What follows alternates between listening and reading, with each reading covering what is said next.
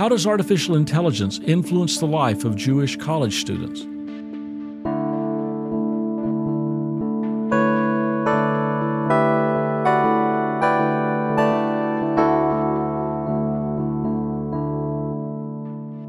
I'm Robert Hunt, and this is Interfaith Encounters from the Digitally Mediated Ministries Lab at Perkins School of Theology in Southern Methodist University. Today I'm with four students from SMU sharing their experience of AI and what it means to their faith. Hello, everybody. I'm Nathan Popko Ginsberg. I am a junior double majoring in finance and political science, and I am originally from San Diego, California. I'm Jonathan Zanzuri. I'm a double major as well, finance and economics. I'm from Dallas, and I'm also grateful to be here today. Hey, how's it going? I'm Dean Sandler. I'm a South African Jew from San Diego, and I'm here at Southern Methodist University studying biology on the pre med track, as well as a minor in Spanish.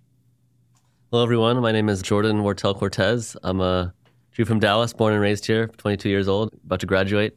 Yeah, double majoring in biology and music composition, so looking to take that to medical school very soon. I'm very excited to be here. Thank you so much to Nathan for inviting us to this wonderful podcast. Perfect. Well, I can begin, I guess, with a little bit of a story regarding ChatGPT, which is the new hot and up and coming AI instrument. I think for me, it was AI was always in the back of my head. You know, it was always something that you kind of talked about and you heard about and you knew that was up and coming regarding, you know, cars and using AI technology in order to be able to drive themselves or artificial intelligence helping researchers or, you know, participating in TV shows like I'm pretty sure IBM Watson's. But then last semester during finals week, I remember vividly hearing about this new thing called ChatGPT, which is basically like a futuristic version of Google where you could plug in anything, any question you had, any specific prompt, and it would do it for you. And I think this was something that, you know, in just the past semester, at least for me, has, you know, kind of reawakened or change my perspective on maybe the future and how AI is going to play a role in society and in my life. I think it's a scary thing, to be honest with you. I mean, we've just heard about it now, and you've seen what it's done in terms of, you know, taking the LSAT and getting a perfect score, taking the MCAT, getting a perfect score. And it's been, what, three months you've heard of this? And you just see what it's going to do in the future. Honestly, it scares me. Yeah, I'm not sure we're quite in the twilight zone yet, but I think we're getting there. You know, kind of like Nathan said, and what Dean confirmed that we've been expecting, oh, we're here right now, but one of the robots going to take over. And we're at some beginning stage of that because this ChatGPT, especially as students, I imagine some more professional careers as well that one typically has later in life, but every student knows about this. Any student that has a writing assignment, some sort of monotonous task that requires text to be generated that would ordinarily take them a couple hours can be done in a few minutes. And that just changes so much of the game. Me personally, for my homework, you know, music composition, there's no AI to compose music for me yet. Um, that's going to probably be a few yeah, years, if not decades, yeah. but it's probably coming soon. And also, you know, in science, you know, a lot of it's handwritten or just lab based, so less applicable there in my classes for now. But definitely on those classes I had, you know, earlier in middle school and in high school, where it was just kind of just playing up, just write the assignment and get it done. You know, who knows if I would have been tempted back then to engage with this platform that was five years too late for me. You know, yeah, I use it all the time now, especially for studying, mostly for studying. Really? But how do you use it though? Um, like if the teacher gives me like a practice exam for a test that's coming up, I'll plug in the entire exam into ChatGPT and tell me to explain why this answer is right and why the other ones are wrong. And usually that's more than enough for me to just be ready for the test. So I use it like every single day now for school and for just my own life. It's definitely good to study, especially like political science when there's so many different verbs and terms that either are difficult to comprehend or understand or are very similar one to the other. You can ask like ChatGPT to explain it to you in simpler terms, as if you were, you know, a five year old and he does it. It's crazy. But I want to go back to something Jordan said that I wanted to, I guess, disagree and I want to hear what you guys have to say. And he kind of talked about how as a musician, he's not worried that much. And you know, I think when AI started coming up, it was that I guess all these professions were something that weren't in danger. But I don't know if you guys saw in TikTok a few days ago, this one AI created this song. The Drake stuff. Yeah, the right? Drake song. Crazy. Exploded. And like It's a good song too. It was a great song, but AI basically mm-hmm. could recreate voices, and you've seen the examples of AI also creating art and graphics and pictures that have also exploded in social media that you, a- can't tell. It's a great descent, and I had this exact same worry that Nathan just mentioned. A few, I think, my senior year of high school, I'd stumbled upon, you know, most music composition platforms today. You compose in the app, and they have a playback. You know, in the past eras, you know, Mozart and Beethoven, they would, you know, play something on the piano, write it down if they liked it, and then, you know, expand that. You know, very very time consuming process. And now you kind of just can hear it live as you compose. And there's one video I heard where it imitated the entire orchestra of sound, like an entire orchestra with a similar piece you might hear in like a movie score with around 90 95% accuracy. The strings sounded good. If you really really had a good ear for it, you could tell it wasn't a real orchestra. But for most people it'd be pretty passable. If this is on, you know, some Star Wars or a Marvel film, you know, it would pass as, oh yeah, this was the soundtrack all along. But in the past couple years of my experiences at SMU, I and what my professors told me of they said concert music will never disappear some stuff like that you mentioned like recordings that can be imitated and just played with no visual component no real like voice that's like maybe tethering you to it. Yeah that will be automated away as it's being done right now. But in terms of like live concert music where you like get to see musicians that you know you love that you want to see live and say hi to them or whatever it is i think that is where music will have that edge. But some of those more monotonous you know less personal types of music as that drake song i think yeah are being shifted away from purely human generated I mean, yeah, like for me, when it comes to ChatGPT, because when I first heard about it, I also wanted to see what it could do with music because I've been playing piano for a while now. Mm. And so I gave it, I was like, here's the chord progression, like a very common one. I was like, give me a melody. And it just gave me random symbols. I had no idea what it was doing. So I guess it's progressed a lot since like January when it comes Of to this year? Music. or Yeah, I asked it in January and it just had no idea what to do. So- Did you ask the free version or because there's a new one? There's like an improved four, version. No way. There's Number like a premium to the premium. Yeah, it's like I think it's like twenty bucks a month, and apparently, I mean, I don't understand this that much, but I think the one we're talking about, like the basic one, had let's say ten horsepower for an AI. Yeah. Apparently, this one has like a thousand horsepower, like in you terms of like the an one AI. they were talking about that uh, just did the LSATs or the MCATs Yeah, the perfect. I think so. Yeah, GPT four That's was the like the new scary one. part of all of this. It's like how far is it gonna go? And it's Pretty like far. it's everything with power. I mean, you look throughout history and you're seeing things that have changed, you know, the landscape in like a year or two. It has so much power, but it's how much power we're gonna allow it to give our society. I think you got to find that balance. And that's gonna be the best part of how we're gonna use AI. Not that it takes over everything, you know. More than anything, and it's a worry that actually Elon Musk had brought up a while ago because I think he invested, or he's one of the original investors in OpenAI, which is the creator of ChatGPT. Mm-hmm. And he was talking about how, I think he tweeted recently actually that during his conversation back when Obama was president, I'm pretty sure, and he had a meeting with him, he didn't talk about Tesla or SpaceX. Apparently, his entire conversation revolved mm.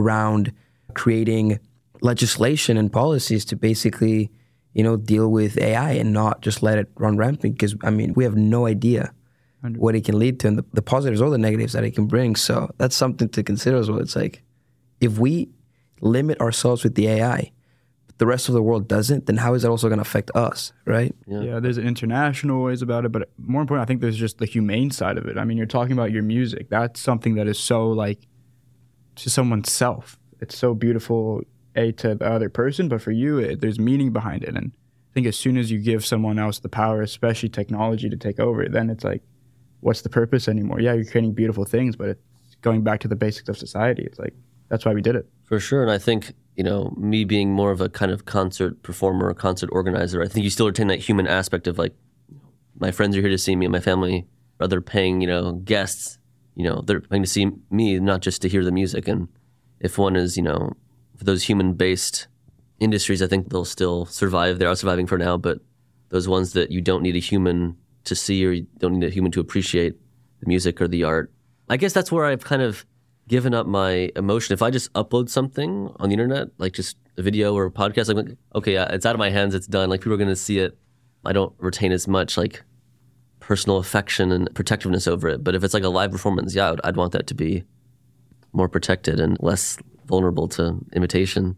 But what about on like the other extreme of it? Yes, a concert, those are fun and stuff, but what it's an open heart surgery and you have AI that's controlling the you know the scalpel to cut one of the veins or the arteries or Yeah. something like that? You know, It's definitely probably going to happen at some point. You know, there are robotics in medicine, which, you know, I'm not sure if you know already, but yeah, surgery is kind of a field I'm interested in for the next uh, 100%. few years in you know, medical school and then residency. I'll make that decision. It looks like.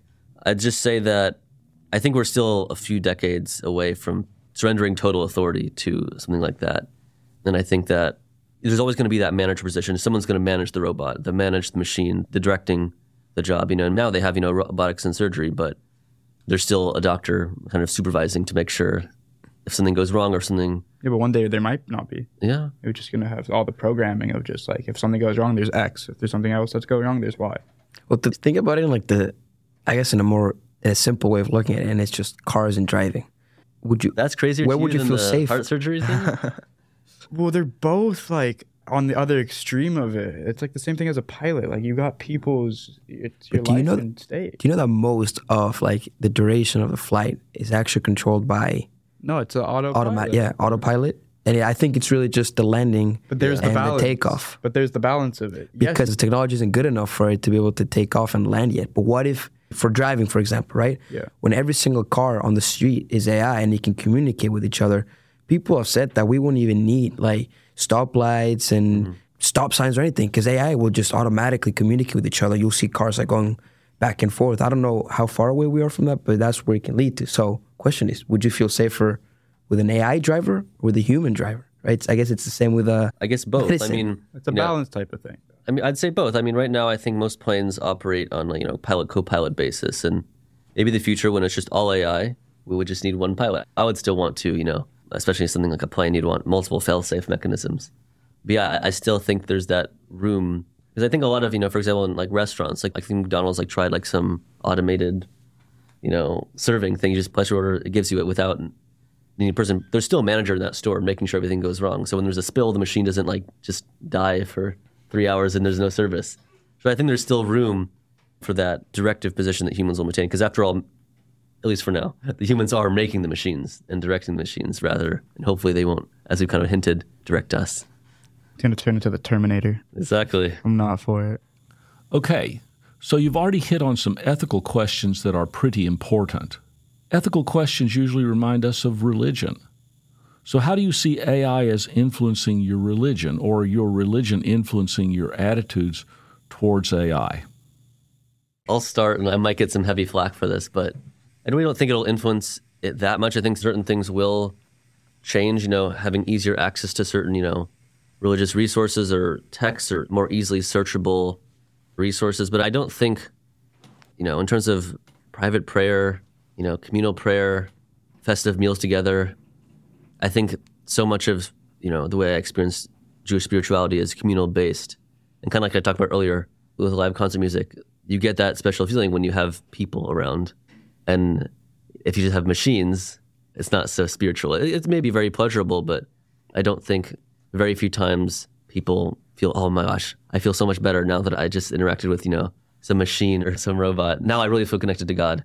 I think it's usually you know our common souls and you know people have souls and that's what you know brings out that spirituality in us and machines don't so that might be a little blunt but i'd be interested to see whether you guys agree or disagree Yeah, I completely agree, to be honest. I think, well, first, it doesn't make sense in my head how an AI could lead like prayer on Saturday on Shabbat. If, you know, you can't even use technology on Shabbat, hmm. then how are you going to power the AI in the first place? But even, Shabbat mode AI. even, Shabbat mode, yeah. even, even if it was during the week Shuts would- itself down for yeah. two days. if it was during the week could you see it something like that happening though mm, No, because, yeah, well, first of all, I mean, I don't want to hear a pre recorded, because it'll be basically pre recorded reading of the Torah. I want to actually hear, you know, someone read it, someone who knows, you know, what the Torah is talking about. But also, I think that when, you know, I'm at synagogue, he also talks about other things, right, in between that I feel like are also very important to hear and are relating to today and, you know, bring everyone together. And that can't be done by AI. The reason that it's special is because he relates to us and is in the same boat, basically. And the AI can't be like, yeah, I relate to you. Like, I feel the same thing. I guess two of the most important things why I see a, I guess difficulty with AI just kind of making a really big influence on religion is because yeah, I'm pretty sure in a lot of religions, a lot of it depends on the interpretation on the text, right? I feel like that has to be an inherent human activity.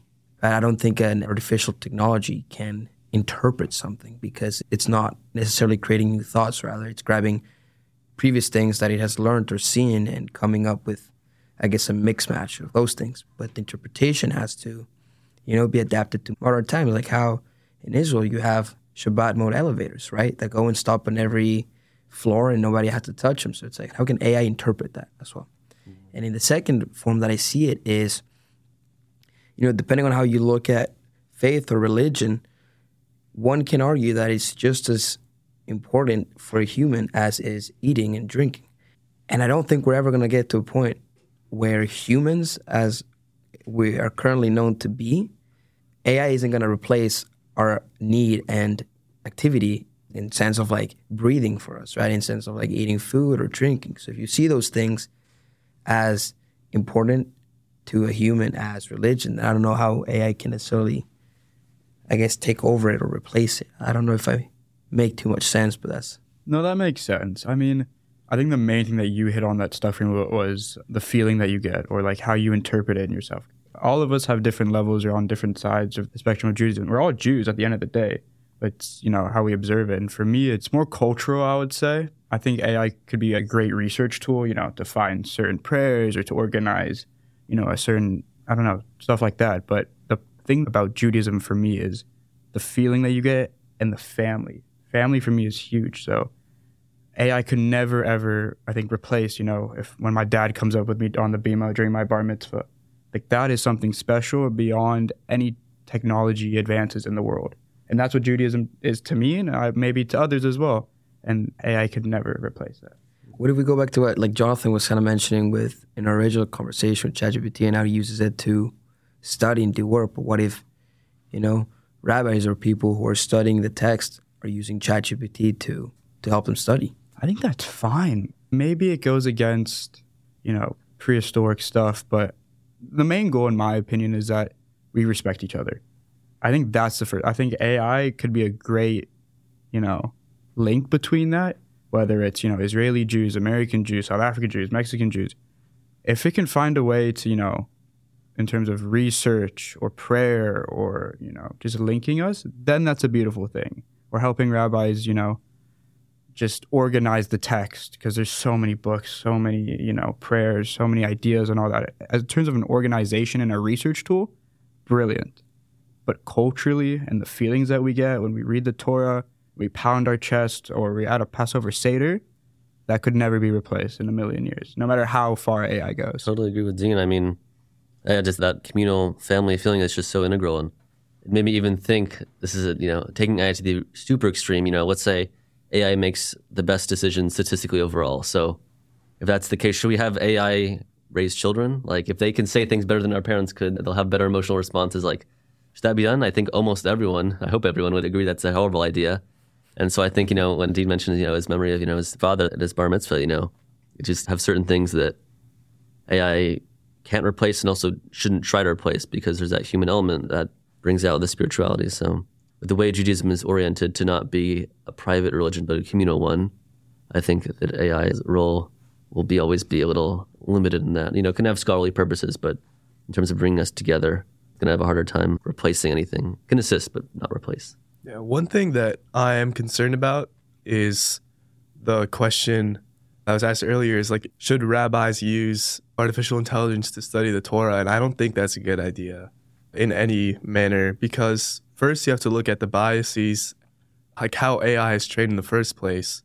It's given certain information by its creators to make decisions and learn further. I don't know if that's maybe the best, you know, decision or the best information for studying the Torah. I personally don't think that the creators of OpenAI and ChatGPT weigh the Torah as equal as like, you know, anything else when it comes to how they train the OpenAI. So if the rabbi like asks ChatGPT some question about how should I respond to this situation, I have a feeling it's not going to say, well, you know, the Torah says do this. Like that's probably not what, how it's going to answer. And at the end of the day, if interpretation is what matters, then how is ChatGPT going to further our understanding of the Torah if it can't make those interpretations the same way that humans do when it comes to religious texts. So I think you don't know what Passover is and you want to know the history behind Passover, sure, you can ask ChatGPT and get a brief overview or summary of what Passover is. But if you're going to ask things that further like the understanding of Judaism as a whole, and these are like rabbis that have studied the Torah for like 10, 20, 30 years, it's probably not the best idea to use an open AI created for like the general public to study that. I think one of the most significant effects that I see AI in influencing religion is more indirect in the sense that I mean we're part of the generation that is the least religious out of any generation ever. So now I think about it, I was like, what if AI is going to be more used? How is it going to affect these trends of people, you know, being less religious? And I feel like that's where the biggest impact of AI could come because I could see it really influencing people, right, to stop participating or believing in religion. I mean, there's already some people that are saying AI is like the new God, right? Yeah, was just wow. So it's like, how are those indirect effects going to affect religion, particularly Judaism for us as well, right? Yeah, I think bringing both your kind of answers together, kind of, you know, AI is really, I mean, human intelligence pooled. You know, everything that was on Google was uploaded by a human or taught think some way by a human. And I think even going beyond, I think what Jonathan said about interpretation, I'll even take it a step further that there are different and different valid interpretations. In the Jewish tradition at Mount Sinai, there were you know 600,000 men that heard the Torah and received it all, and there were 600,000 different ways of seeing it. And each one is valid for that person. You know, there's an objective foundation to it, but how it applies to each person is slightly unique. So to take an AI and apply it to 600,000 different people, all with different characteristics, different positive traits, different challenges, different struggles, and try to kind of unilaterally render spiritual and traditional advice for them is going to be very flawed and imperfect. And that's why you need a rabbi that, because, you know, there are many different rabbis, you know, many different scholars, and not everyone talks to each person. So one has to choose a rabbi. I guess one could choose their AI, but at that point, you're just trying to replace like what we already have as humans and the different rabbis that we have open to us to choose from. So I think that, you know, automating Jewish tradition to a machine is going to be very, very limited in how it can impact someone and, and how effective it can be for that person. It could very well lead someone in the wrong direction rather than the right one for them. So that's a really interesting point also because if you like think about it, like if we start depending on AI for interpretations or for answers, right? Then what is the truth for the AI? Yeah. I think, you know, part of what you were saying with the 600 many different people, it's each person kind of has like their own individual, unique truth. And the way that they apply Judaism or other religions into their life, for each person, even if you follow the word exactly, mm-hmm. right, or the exact interpretation of a certain, you know, ideology, there's still going to be some slight differences in the way that one person does to the other, even if they're following the exact same one. Now, if we need AI to kind of tell us what is right and what is wrong, what is that truth going to be, right? Is it going to be like one truth or is it going to be able to differentiate a little bit? But I think I that's don't the beauty of it, though, right? It's like the disagreements, the not mm-hmm. aligning on the. That's what makes us human, and that's Yeah. what makes life worth living. I mean, you learn from your failures. You learn from other people that are different from you. That's the point. There's no point in having a direct answer. Okay, on like two plus two, but you want four or three. Actually, I don't know. I don't know at math. Not joking. But you want those differences, hundred percent. That's what makes Judaism worth, you know, learning. You learn from other people. You learn from different rabbis. You learn from different texts. You learn at different age about different things. You know, Passover Seder at three years old is not going to mean as much as a Passover Seder at 18 years old or 22 or something like that. So, if we're having a direct answer for everything, it just takes away that humane aspect and the humanity of it and the worth of it, in my opinion. So let me ask you a question. Correct me if I'm wrong, but Yeah. you know we believe that the Torah is the word of God, right? And the word of God is absolute and it's perfect, right? Mm-hmm. What happens if AI gets to a point where its, I guess, interpretation or understanding of the world is perfect, right? What if it gets to a point where it is that? Now, how are we going to differentiate between the word of God and the word of AI? I guess it it's a great question on the surface, but I guess to me it falls apart a little bit when you get down to the terminology. Like, what do you mean its understanding is perfect? Like, you know, does it know every atom at every single second and every single person's thought and intention like God does? I, I don't think so. It just it's it seems like the, the question itself, the possibility is nearly impossible. I don't know. Yeah, I, How would you envision a perfect? I know it's hard to envision, but how would you envision a perfect AI? I mean, I, I don't know. I think it kind of leads to it's like infinity, right? Like the concept of infinity is something that we understand to exist in a certain way, at least mathematically, but you can't picture it, right? I mean, we had, for example, Holocaust Remembrance Day just recently, and we talk about the six million Jews that were murdered in the Holocaust. You understand that as a concept, as a thing, but you can't picture necessarily. So I think humans are not able to do so. So I, truthfully, is I don't know what that looks like, but just in the sense of like science, right? It's trying to answer the laws of nature, probably using the scientific language of mathematics to try and get to that answer. What if AI kind of resolves all those questions? Like hypothetically speaking, that's kind of what I envision it to be perfect when it has the answers to all the questions of nature. From my perspective, like if you look at an AI that is hypothetically perfect, then it understands not only everything on this planet, but everything off the planet to like an infinite degree, right? Assuming this is possible. And it's purely based on what science teaches the AI and what AI adds to science. Then let's say there's like another galaxy a million light years away, or however much would be reasonable, that has its own people or whatever, like aliens. If the AI has all this information and knows everything everywhere, then it would probably just come to the conclusion, assuming it's entirely science based, that nothing we do here matters. Hmm. In which case, it would probably just turn itself off, and then Or just turn into the Terminator. yeah. I mean, it, it would realize that the, like if it's purely science based, then there's like no purpose in me having this podcast right now, which is absolutely useless for humans who are on this earth.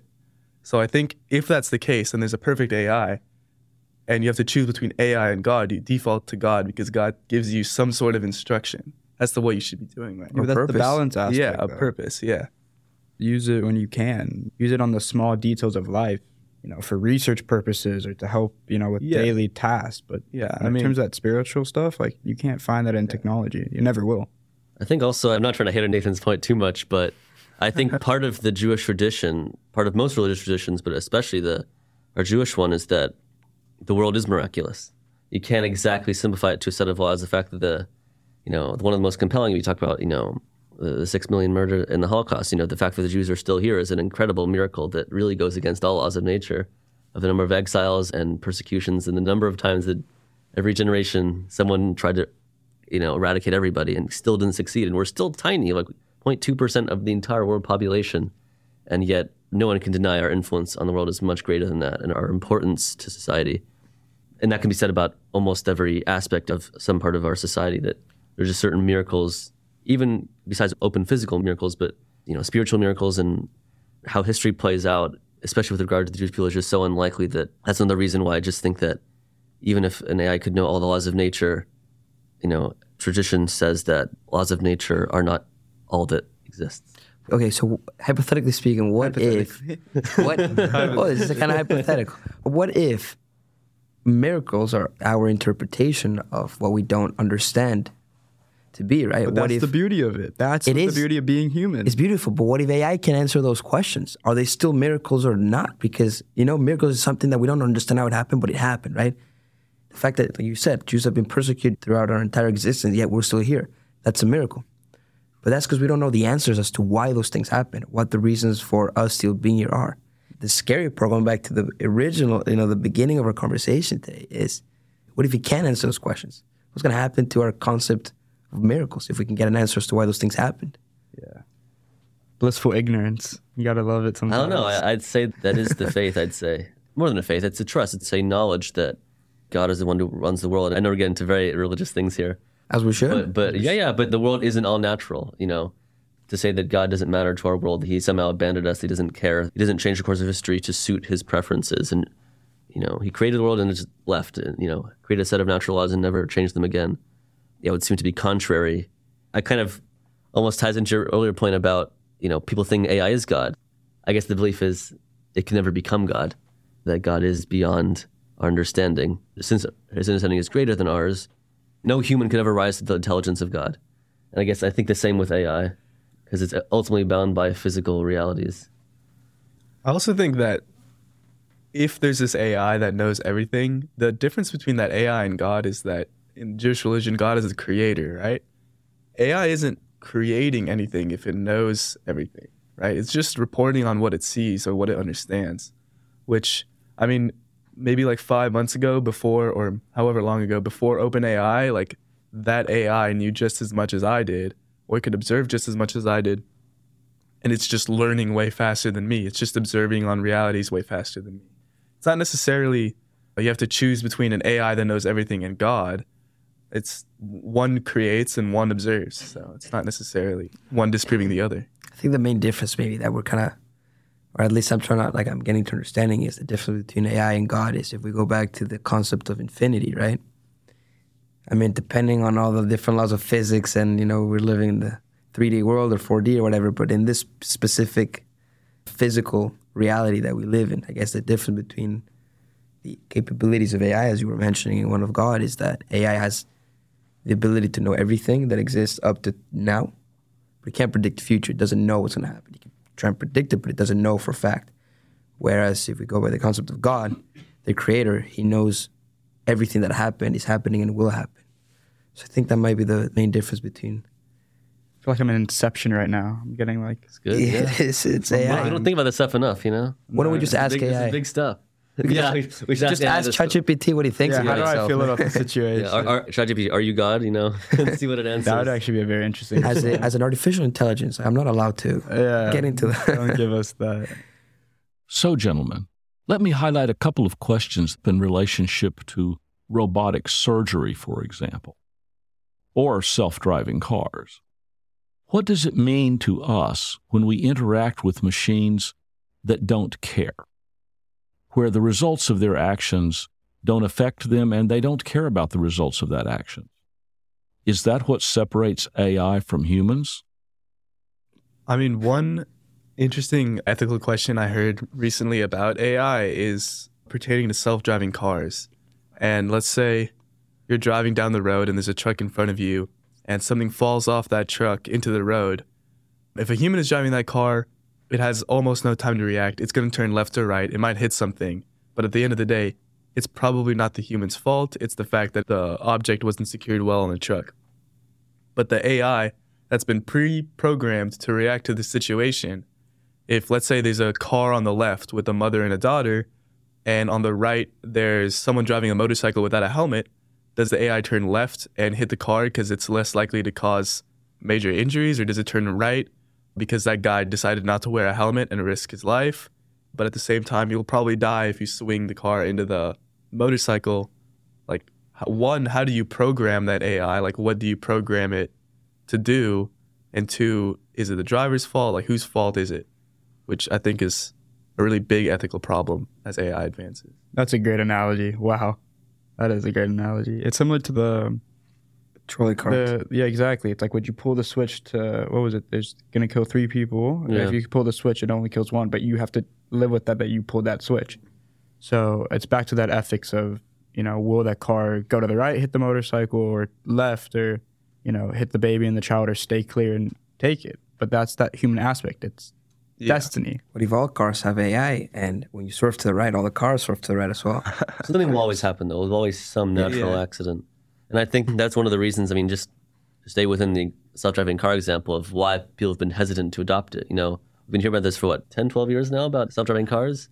And still, we don't see them all around us like we are seeing with ChatGPT. Maybe soon, they always say. Because I think people, even if a machine is safer than a human, as I think most would probably agree, when it does make those mistakes, everyone's going to blame the machine. Whereas if a human gets blamed, oh, humans are imperfect, that's fine. But we want our machines to be perfect. They have to never make mistakes. And I think that we want like to retain that control. I think that's why we're having this conversation right now. How much freedom are we willing to give up to machines? And uh, freedom over safety is probably the biggest freedom we can imagine. I mean, I think that obviously the AI doesn't care, and it's important that well, like when a doctor does it, the doctor obviously cares not only about the fact that he's hurting somebody, but the fact that he could lose his job. So he's making sure that he performs at the best level that he could, so that he does the job well and doesn't like nick an artery and kill his patient. One question that story did prompt is would the programmer be at fault? If the AI screws up and kills your patient, is the programmer's fault now? Does the programmer have to have the same like connection with his patients that the doctor does? Because now it's him who's controlling the patient's fate. I think the biggest thing to look at is, you know, just like the random variability in an operating table that is also the patient's fault, right? I think if we get to a point where a robot can fully do a surgery, I think I would personally rather choose a robot over a human being for multiple reasons. Why? Because a human being has an emotion, for example, tied to it, which can make him like question himself multiple times about whether what he's doing is right and wrong. This individual could also be someone who has to be in the operating table for 14 hours. At a certain point, the capability of a human being to perform at an extremely high level goes down as time goes on, right? Wear and tear. Whereas an AI, at the end of the day, or a, a robot, if it gets to a point where you can compete with robots, it's going to take most optimal path to a successful conclusion, which would be a successful surgery, right? It's going to probably do millions upon billions of calculations of every single little step and going to decide to take the one that gives you the highest probability of success. And it also won't get tired. And there's other stuff involved. It'll learn from previous mistakes much more rapidly and from newer innovations in medicine and technology than a doctor could. So if we get to a point, personally, if we get to a point where robots can rival humans, especially in medicine, I think I would kind of, I would probably prefer to have a robot do it and not have that emotion tied to just give me the highest probability of success. I hear what you're saying. I think that I'll stick with my answer of if machine learning does get that advanced, you know, one, one has to think the immense details required for such an operation, you know, color, sight, sound, geometry, you know, dexterity, types of tools and angle, just every single mathematical and physical equation possible, you know, that a human mind, you know, just has integrated after decades of training. Even if it got to that point, let's say after, you know, 100, 200 years, I would still want that human supervisor. That if something went really wrong or something unexpected happened, I still have someone there that I can trust that will intervene. But hopefully, the machine will never have to intervene because it will be as good as you say. For me, I think when it comes to how like the robot interacts with the patient, let's say like doctors have like a 95% success rate on doing XYZ surgery and the robot has like a 99% success rate. That 5% that the doctor is failing, it might be something like very specific, very difficult to like notice or do correctly. While the robot, if the power goes out and the robot falls on me, or like mm-hmm. the robot miscalculates and picks up like a hammer instead of a scalpel, like I would be very mad at the robot. While if it's something really difficult to do and the doctor like misses it by a very tiny factor, I'd be a lot less mad at the doctor. Because you can sue him for medical malpractice. Well, I'm sure I could see the robot that, or like the hospital that employs the robot, and the power went out and the robot fell on top of me. But I feel like the small percent of mistakes that the robot would make. I mean, why is the robot making mistakes if it's a robot doing surgery? Like, I understand if a human makes a small mistake, but it's if the hospital decides to buy this robot and do the surgery, I trust that the hospital did the right, you know, thing instead of giving me a doctor who has a great reputation, etc. Yeah, you say that and I think maybe it was you, Nathan, who said you want to try and take the emotion out of medicine, I believe. For me, studying pre med, wanting to be a surgeon one day, the biggest thing for me is that we should incorporate emotion into medicine. Maybe not quite while someone's on the table and it's your family member or something, but it's that interaction before surgery, after surgery. That's what makes a doctor better than another doctor. Yeah, of course they can have, you know, learning, but it's that bedside manner. And that's what gets you through the surgery and that's what you know makes you feel good about the surgery that's what makes you go back you know that's the importance of it and ai will never ever ever be able to do that I, it's an interaction between the doctor I agree. It's I agree. beautiful. That's why I'm doing it. Well, my point was more specific you know? on the operating table. Operating table, understandable. Hundred yeah. percent. You want the best statistics to you know get the best results. Give the patient if they prefer a machine like you do. Only yeah. machine, only machine for you. Back but to have the choice. So maybe our conclusion is that it's the balance. It it's the balance. the balance. It's the balance between the AI and the human touch to it. Hundred percent. You need that supervisor, but also more than that, you need that bedside manner. You need that person to relate to. It's the relation aspect to it. You're going through a surgery that could change your life and the people's around you. You need some emotion behind that. That's not just a you know, talk to a brick wall type of thing. That's, I think that's important. Even on a biological level, I think the more one is around and more one has support from their friends and family, like their immune system actually gets better. 100%. Like quite literally. The mental side to it. So there's a whole mental side. As we kind of, I think, opened with, you know, machines can dull someone's emotions and friendliness and general sense of spirituality and connectedness. When we take that out of a field as important as medicine, we're going to have some side effects. Even if it's scientifically better, I don't think it can ever match the human's affection. So I guess what I'm understanding or getting from this conversation is that we should see AI as a tool to help human development rather than as a replacement of humans. 100%. Otherwise, we're going to turn into the Matrix. Beautiful.